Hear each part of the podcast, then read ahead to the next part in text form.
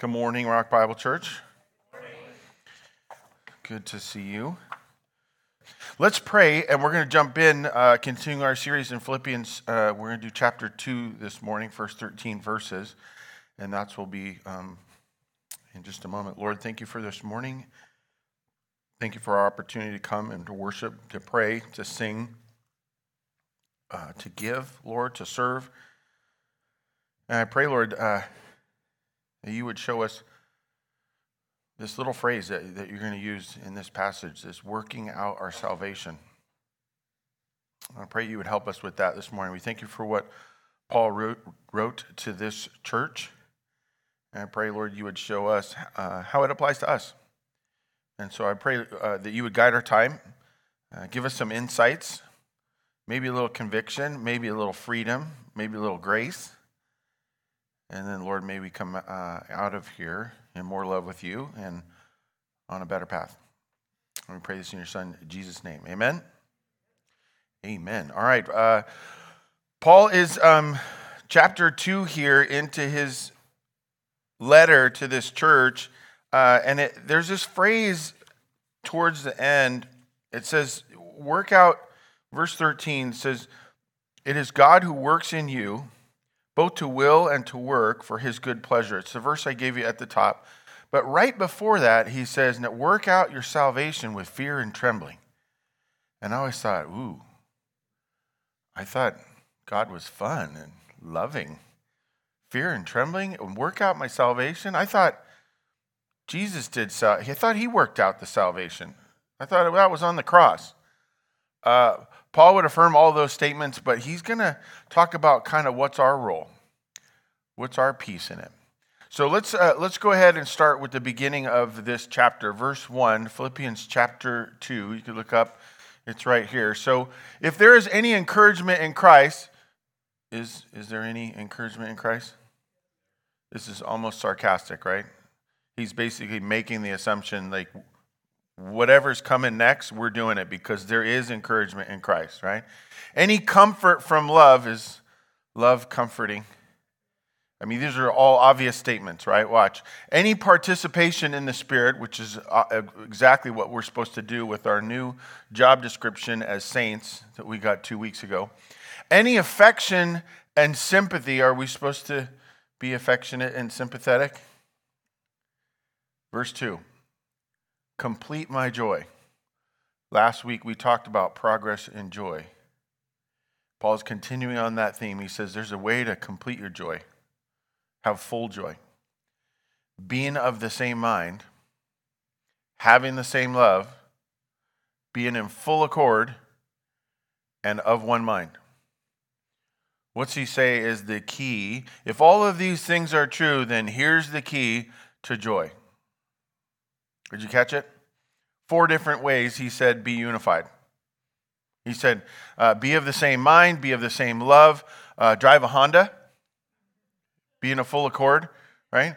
And of one mind. I know it's, I have to get so many pastor jokes in. It's, um, there's a quota. It's kind of like a baseball contract. Um, apparently, the church was divided. Apparently, humans who knew like to have opinions and preferences, and they like to push for those things. And Paul says, um, let's be a different animal. Let's play a different game. How about we be unified, working on the same thing? Everybody hands on the rope, pulling in the same direction. And just to clarify, verse 3, he says, Do nothing from selfish ambition are you sure, Paul? Because I think that that's all I see anymore. Turn on the TV, go on social media, um, walk down the street, go to a parking lot and try to find a parking space. Everybody is motivated by selfish ambition. We're like, where did that come from? Being selfish. Where's that, where'd that come from? That's, it's like a disease, right? Oh, you want to tell me about COVID? Great. I want to tell you about a more dangerous disease. It's called sin. It infected us a long time ago. Apparently, back there was a garden in this couple, and they didn't figure it out. And now, next thing you know, we're all doing things for ourselves. And God says, you know, that's not the way it was designed. I designed a better program, a better plan. In fact, you had access to the whole garden. You were meant to share, cooperate. You weren't meant to be embarrassed in front of each other or have negative opinions about one another. You're just meant to be unified. So stop being selfish and do nothing from conceit. What's conceit? If you said someone was conceited, they think they're better than other people. I use this line on my kids all the time. I think it wore off and I don't have to say it very much anymore. But they would do something and I would say, Oh, I'm sorry. Were you the most important person in the room? We do sarcasm at our house, and that was not sarcastic, right? Um, it's this idea of do other people get to be important? Do you have to get your way? But in humility, middle of verse 3, but in humility, count others more significant than yourselves. We live in a culture where we fight for our significance. It's weird. Really weird. You see, we're fighting for something that's already been won. Are you significant? See, we're still fighting for significant. We can't even answer the question. Played a lot of sports in my day. Most all of it was soccer. Won a lot of games. Scored a lot of goals. A couple championships. Weirdest thing. The day after one of those big wins or scored some goals, you know, under the lights, Castro Valley High, blah, blah, blah. Never, ever did I the next day go back to the field and try to score again or win the game. Never go down there. Why? Game's over. The weirdest thing, we run around looking like we, we have to find our significance that somehow, well, yesterday I was okay, but I gotta, I gotta win it again today or something like that. It's like, no, that game's over. When did significance happen for you? Gosh, Scott, usually the questions are so easy. We're at church. When did significance happen for you? Jesus. Isn't that the answer? We're at church. That's the answer, right? When did Jesus decide you were significant? Um, I don't know, Scott. I wasn't there. Bingo. And yes, that was a commercial. Bingo. Get it? Two weeks. Um, he, he decided you were significant a long time ago. In fact, probably before time. Time's a construct that he created. You've always been significant. Now, there's fun answers. Oh, on the cross, that's when I became significant. Eh, no, that's just when he proved your significance. Well, when I was born, yeah, but he knew you were being born. In fact, uh, psalmist would say that he was knitting you together in the womb. Well, it must have been in the womb then. Yeah, but before you were a twinkle in dad's eye, he knew when you were going to be here. He knew what talents he was going to give you, all that kind of stuff. So, why the running around chasing ambition and conceit? Why the lack of humility? Why the I have to have my own way? Why the I have to be above everybody else? I need to be in charge. They need to listen to me. Paul says, no, that's, that's not us. We're significant, we're loved, we're bought with a price, we're forgiven, we're redeemed, we're a creation. You know what he's saying really in these first three verses? Act like it. Don't you walk around with a smile on your face and just be nice to everybody? Is that really that hard? I, this is why I love old people. I don't know, as the church gets older, we're going to have more old people. And I'm kind of okay with it. Right? What do old people do? Smile, let you go first in line. They just want to be around the grandkids. They help make dinner, they help clean up dinner, they help wash the dishes. Old people are the best. They pay for stuff. What are they worried about? I tell you, one of the greatest uh, lessons in ministry for me was watching Laren Heath and never ever felt like he was threatened by anything. All the things I watched him deal with over the course of 10 plus years, and he just was calm all the time. Was almost sickening. Like, how do I do that? Well, stop worrying about yourself. Start worrying about other people. Stop worrying about uh, where you're going and find out where the church is going. Let each of you, verse 4, look not only to his own interests, but also to the interests of others. Shouldn't, shouldn't that say needs? Shouldn't it say like look to the needs of others and not just your own need? I mean, needs, that's like the top priority of stuff. No, Paul drops down way down low to, hey, how about you just even be interested in their interests? Somebody wants to talk about something, why don't you just listen for a while? Maybe it's not the most exciting topic for you, but it is for them, and you have nothing better to do. How, where's that, right? Just be interested in what they're interested in. Have this mind among yourselves, which is yours in Christ Jesus, who, though he was in the form of God, did not count equality with God a thing to be grasped. Wait a minute, I thought we were talking about our selfish ambition and trying to get status and being conceited and like our interest versus their interest and da da da. All of a sudden, we're talking about Jesus like not wanting to count equality with God as a thing to be grasped. What's that about? The one guy who could be self ambitious and could be conceited decided, no, I'm not going to do that. The one person who would have been justified to pursue all those high status things says, nope, that's not what we're here for. I'm here to empty myself. Verse 7 but emptied himself by taking the form of a servant, being born in the likeness of men. This, for me, is why I know God is a little bit comedian. He, his son, heir to the throne, capable of conquering death, forgiving sin, all that, healing people. They didn't even touch him. They touched his clothes and they got healed. This guy, they decide, hey, why don't, instead of being God, why don't you go down and be human for a while? Let's do like, I don't know, 33, 35 years of being human. What?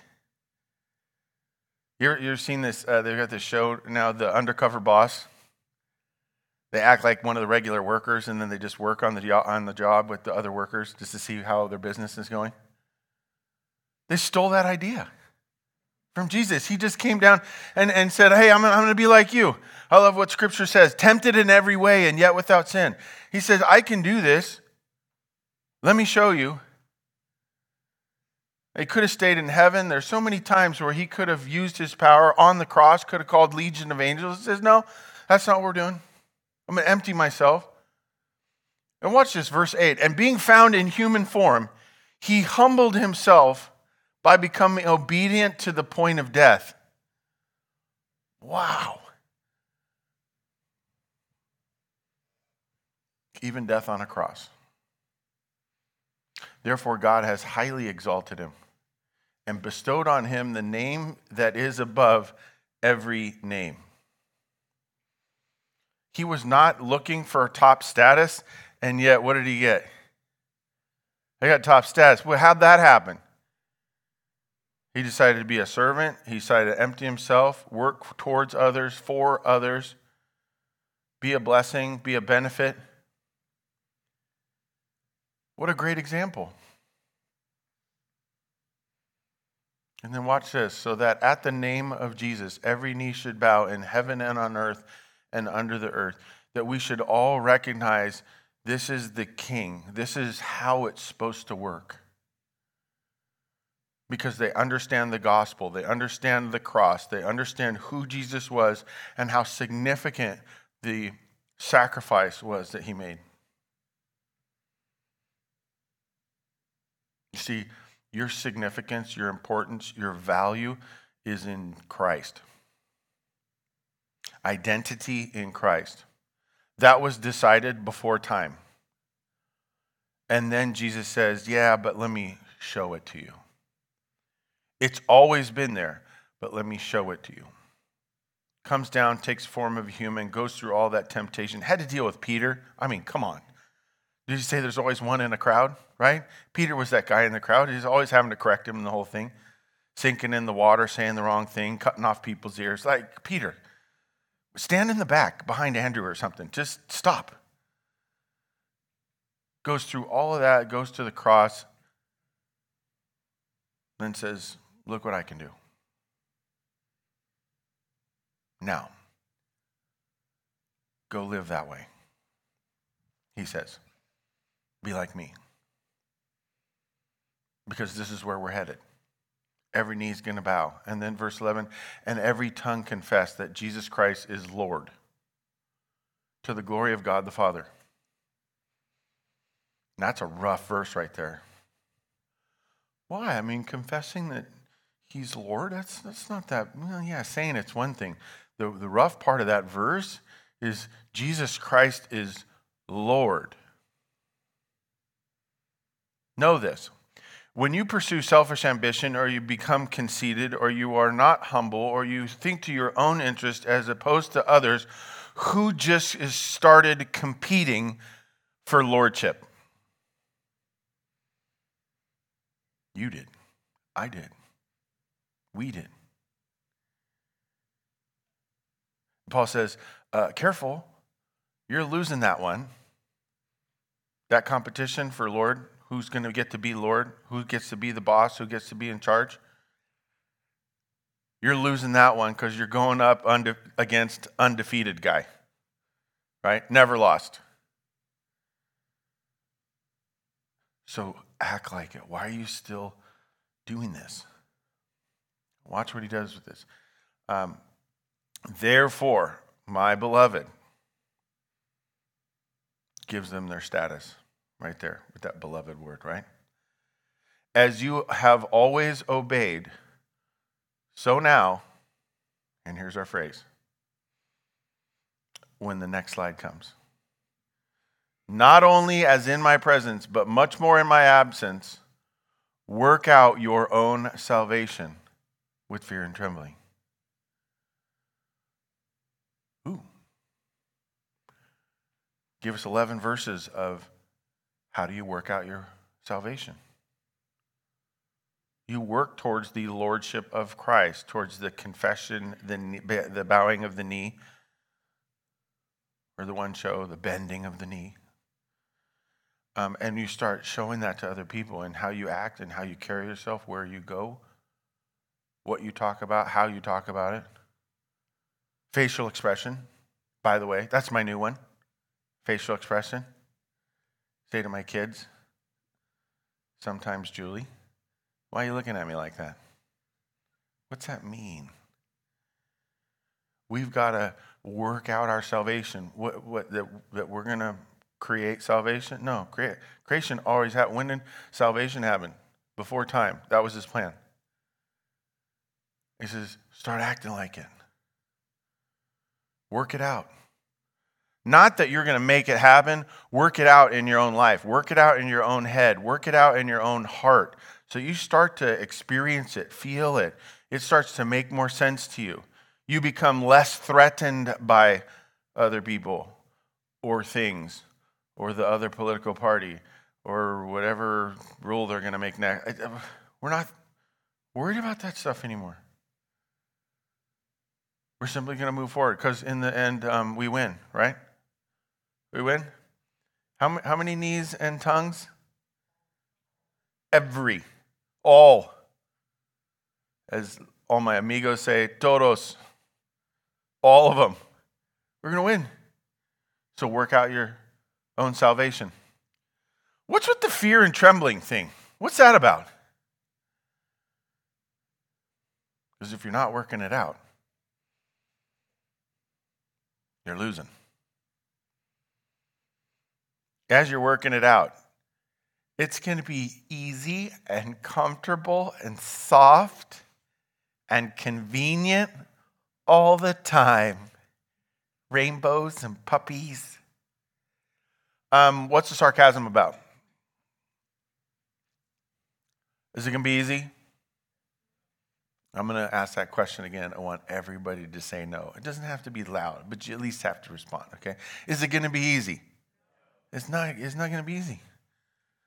Is it going to be costly? Yes. Is it going to be frustrating at times? Is it going to be convenient? Hmm. Once in a blue moon. And when it is, you'll be like, oh, that's proof there is a God. Look, we showed up at the same place at the same time. No. This is working out your salvation. And do it with fear and trembling, for it is God who works in you, both to will and to work for his good pleasure. What's the fear and trembling? Um, once God starts working on you, God's working on you. You're going to feel it. There's um, some of you know uh, a buddy of mine, Eric, uh, police officer, police captain for a long time, the whole thing. And, and I remember a couple times um, we'd be hanging out. He's like, oh, I got to go. So where are you going? Oh, I got to go work out. You're like captain now. You're not doing all that patrolling and all that. You're still working out. What's that about? Oh, you could stay a little bit longer, right? Nope, got to work out. Why? And I love this line. It says, because when I need to put hands on someone, I need to make sure they know someone just put hands on them. Whoa. Okay. His idea was uh, if I got to take physical control of an environment, I better be able to do it in such a way that the person that's being controlled knows they're not in control anymore. Where am I going with this? When you let God take over, when you start working out your fear and trembling, salvation is going to hurt a little. It's going to be fun and awesome at times. You're going to accomplish great things, but God's going to push you, mold you, twist you, boom, boom, and you're going to end up in a different place. Could be fun, but will definitely be different. Unexpected. And Paul's saying, when you do that, quit worrying about where Fred is or Wilma, like what their status, or did, or they said this, or you, why, or you're not getting paid enough, or what? Stop. Look to the interests of others. Look to this process that God wants to have you on. Let's work that out. Well, may the Lord bless the reading of His Word. Amen. Thirteen verses. Let's um, let's take a look here. Um, I, I, once in a while I do this. Uh, titles work out your salvation, and I thought, you know, there's three there's three kind of concepts. Like we're to go vague because there's way more we could get out of this passage if we studied it for a really long time and got into the Greek and the parsing and all that stuff. But these general concepts, I was as I was getting ready for this, I think, you know what? If we're working out our salvation, what's the goal? Be saved. Cool. Let's talk about what saved people do then. Right. So at the top of your outline, it says saved people work on. Okay, this is the goal. This is what we're working out towards our salvation. All right, let's work on the first. Let's find out what the first one is. Um, we talked about it earlier, and it's in a bunch of these verses, but unity. Saved people work on unity. You know, unity doesn't just happen, right? You had a bunch of people working on a ship. They just wake up one morning and, whoa, how did I end up on this ship? We're all on one ship together. No, they all wake up in different places. They get dressed. Hopefully, they shower, use a little deodorant, that kind of thing. Jump in the car, maybe bring some food, supplies, and they all drive down to the dock and then they load on. It takes work. Unity is an effort thing. Unity is a verb. No, it's not, Scott. It's a noun. Get what I'm saying? Unity is a verb, it takes work. Why? For all have sinned and fall short of the glory of God because we look to our own interests and not the interests of others. People come in and have you ever have people say like the weirdest thing to you? And, and you want to just tell them, do you realize what you just said? And people come in and, hey, how come the church chairs are black? What? Of all the things you could have led with, the church chairs are black? What? Ask me something else, a little higher on the priority scale. We love the questions why don't we? How come we didn't? You know, I really don't like. We have all these little critical things we do. What's critique about? What's questioning about? What's that about? I have a way that I want. I want my way. That's what it is. 90 really high percentage of posts, they're selfish, deep down. Laws, rules, control. What's it about? making people conform to behavior. It's not unity. Well, no, when we make everybody do it the exact same way and we don't have any more black chairs, we'll all be unified. No, we'll all be miserable. Everybody will hate the leaders. That's the way it works. What is unity? Unity is finding identity in the group.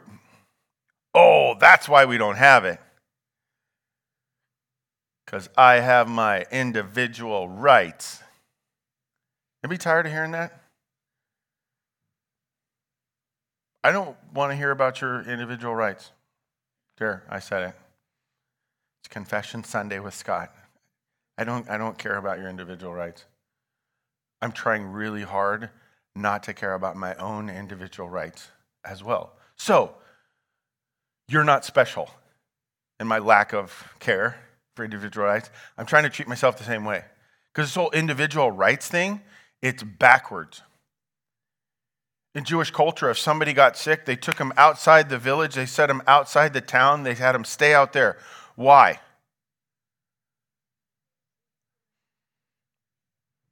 For the group. Keep the group safe. Yeah, but that's not fair. They, as an individual, they should be part of the group and part of the city and part of the community, and they should not be outcast. Mm, no, it's not about individual rights. You don't really have any individual rights spiritually. Your right to be saved, is that individual?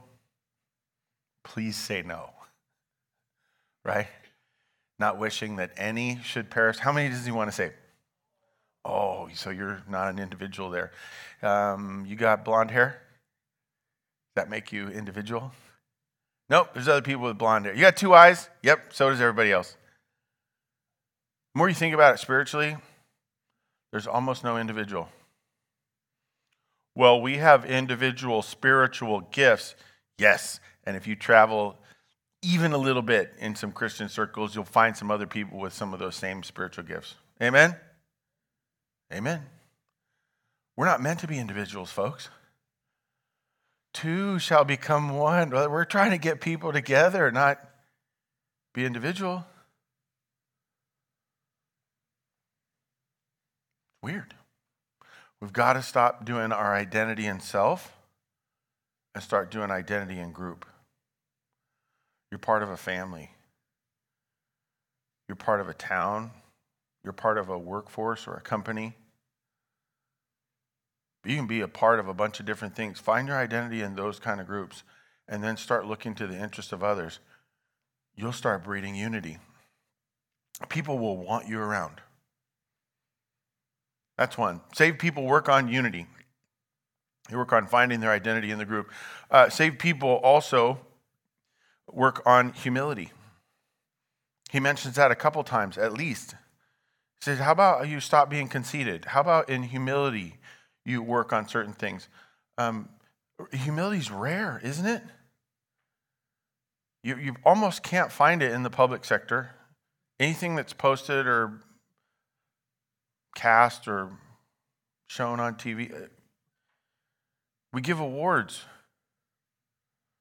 What are awards for? Make somebody feel great? Is that about humility? No, we give a reward to one person so that everybody else can be humbled. They didn't win, right? No, we what does humility do? Humility finds value in group. You find your value in the group rather than in yourself, how important you are. See, in the first one, in unity, we identify with the group. In the second one, humility, we see our value as to what we bring to the group, but what the group brings to us. We start to be able to see the value of all the other members of the group rather than, I'm going to get my way and I'm important. It's really, um, it's a weird thing that we've done in modern Western culture. Um, we've decided that the customer is always right. You, you've heard this the customer is always right. Says who? Company that wants to make money? Oh, are we driving our values based on what makes money? Careful there. Because if money's what is most important, what did we just do to people? Visual aid. We dropped them down. People just became more important than money or excuse me, less important than money. And now what do we do to people? They're not important, money is, and so now they have to fight for their significance. That's why you get complaints and emails and comment cards. And that's why you would um, go and you would yell at a director or a coach or a board member I was having a discussion with some of the leaders in the soccer club. And they were saying, how, do we change culture? How do we change our parent culture? Because it's this consumer mentality. The customer's always right. We pay the club money, and you, you, we demand that you provide a service for us. I said, Oh, that's simple. See, I run another organization that's nonprofit, very similar. We don't have customers. We have members. Totally different mentality. It was funny, everybody in the room kind of looked at me like a dog who was hearing a really high pitched sound. What? Yeah. Members belong, they join, they help, they serve.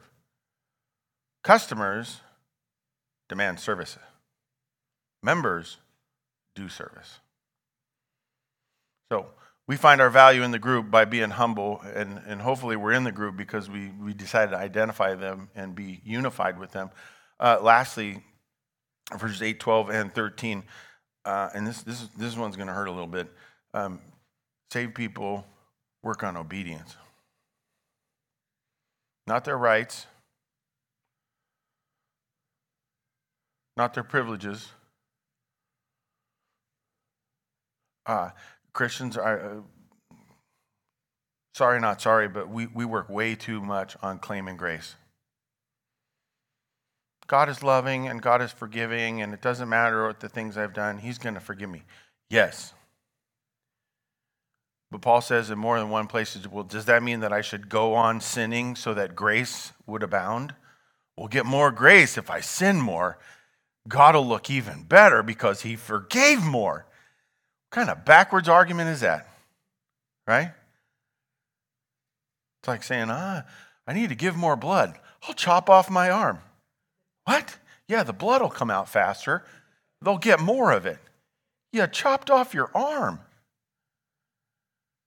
We, we've got to start doing obedience rather than, oh, well, God is loving and gracious all the time. No, God says some things that are pretty straightforward. Sex inside of a marriage, period. The way you look at a woman matters. It's almost the same as if you did it. Just looking at her could get you in trouble. By the way, I gave you money. What do you do with it? That's not your toy. That's my resource. How are you managing your money? Hey, by the way, the fact that you're still alive or still breathing or that your arms still work, by the way, don't chop them off. Those things are all grace. Now, get to work. Love what it says. You know, by grace you've been saved through faith, and that not as a result of works that no one should boast. But we are Christ's workmanship created in Christ Jesus for good works. At some point, we're meant to be obedient. Be nice. Why? Why do I have to be nice? Because you were commanded. You weren't asked, you weren't sold on it, or like, hey, you know, if you do this, it could work out really. We're not trying to convince you. God says, love your neighbor, period. Does that sound optional? It's not. Love him. Well, what's that take? And who do I have to love? And he goes into the story of the Good Samaritan. Which, by the way, in the whole story of the Good Samaritan, you know what he's never called? Jesus tells this story, by the way. Never calls him good, calls him a certain Samaritan a single specific guy walked by. Jesus never calls him good. Is that significant? Absolutely. Why? Because it's not good, it's what's expected. This is how people are supposed to be, regardless of where you're from, or your skin color, or your gender, or your confusion on your gender, or whatever.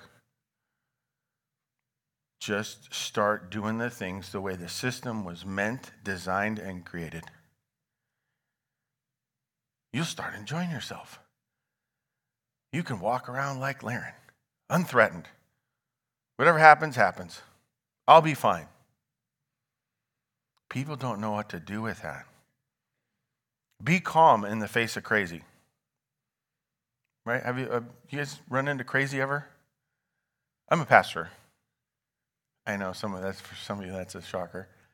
Um, I run into crazy all the time sometimes has nothing to do with being a pastor. I'm just in the checkout line and crazy shows up.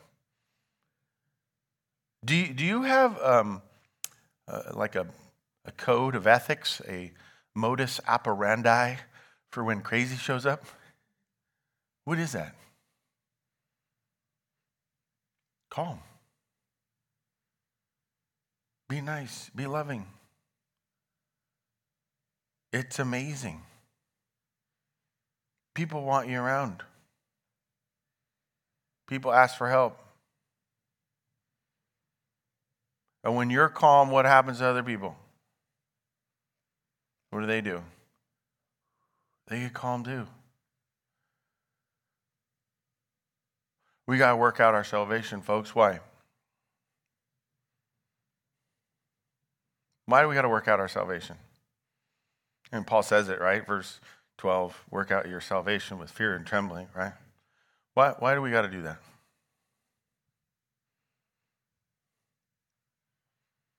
The last fill in is the hint out of obedience. We work out our salvation out of obedience. Why? Because it was commanded. This is what we're doing.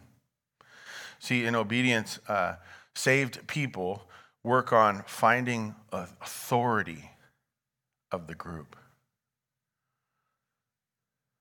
Whoa. Why do we work out our salvation? Because the authority told you to. When you struggle with the humility thing, and I made that you know observation about you know you're really competing for lordship. Are you going to be Lord, or are you going to let Him be Lord? That's a little bit of a humility thing the next step of that is are you going to let him be authority?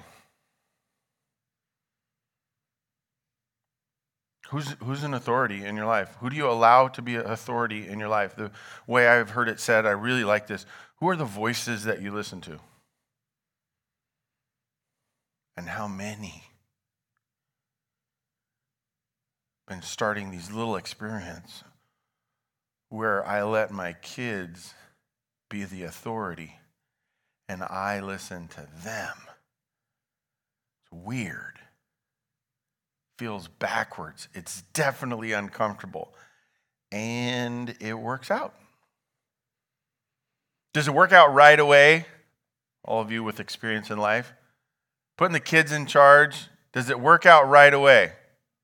Never. it takes a while, right? Usually there's some broken stuff along the way and some hurt feelings and but eventually what happens?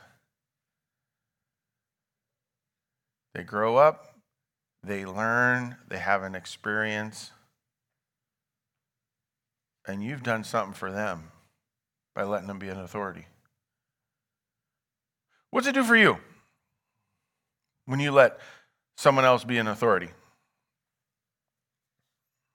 What's it do for you? You see, this is why you don't do it. You don't have any answers for why would I let somebody else be an authority? I don't have any good reasons for that. All right, cool. Let's pray and call it a morning. Does it help you work on your cooperative skills? Okay, two people. All right, good. Does it help you work on your communication skills? Okay, four people. Does it help you work on patience? Oh, does it give you insights as to how Jesus had to carry himself while he walked the earth human? Ooh, does wisdom come out of that? Wow, folks, I thought you didn't have any answers. It sounded like we just started on a train and there's like a lot of more cars on that train. We're going to talk about it right now, but the more you let God and others be an authority in your life, you will gain many, many things. People like to have followers?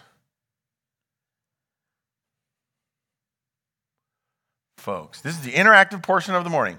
Do people like to have followers? Yes, okay. P- people at home, just yell it out because I might hear you faster than some of the people in the room, okay? Love you. Wish you were here. Come back when you feel safe. Um, people love to have followers. When you let somebody be an authority, you become a follower. Do they want you around? You're going to have more friends or comrades or whatever you want to call it. You're going to have more relationships. You're going to have more interactions, and those will tend to be positive.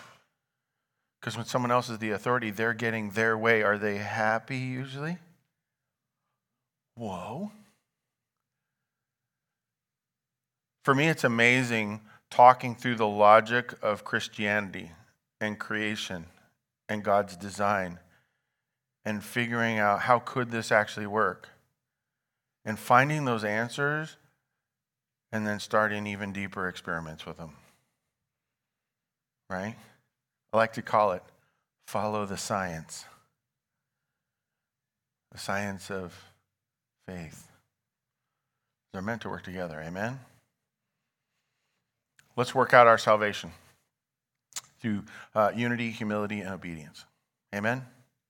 Lord, thanks for this morning and thanks for this lesson. Uh, thanks a little bit, Lord, for the complexity of the argument and how Paul gets through it. But Lord, thanks for our ability to look at it, think, and work it out. I pray, Lord, you'd help us always to be mindful, self aware, how we're carrying ourselves. What's the effect on us and others? When are we in line with you? And when are we at odds? Pray, Lord, that you would help us not to be afraid or scared of anything because we know you're in control. May we bank on that, Lord, and then walk in confidence. If you're here this morning, you've never made that decision. If you're watching online, you've never made a decision to follow Christ or work out your salvation. It's free for you to start. Talk to him, ask him, God, I'll start working on my salvation with me. I want you as Lord. Keep me from competing with you for lordship. Start today, start now. Lord, give me a feeling of that, give me a sense of that.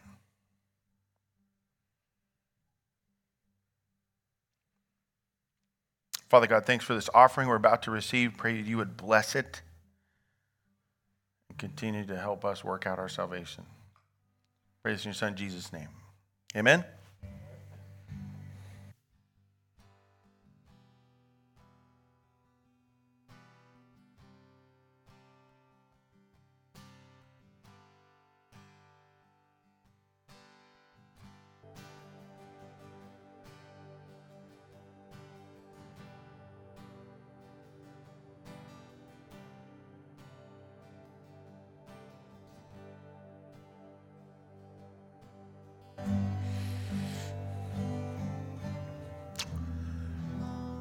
Uh, my daughter Marissa's having spinal surgery tomorrow. So I would love to just say a quick prayer. It's all right, Lord.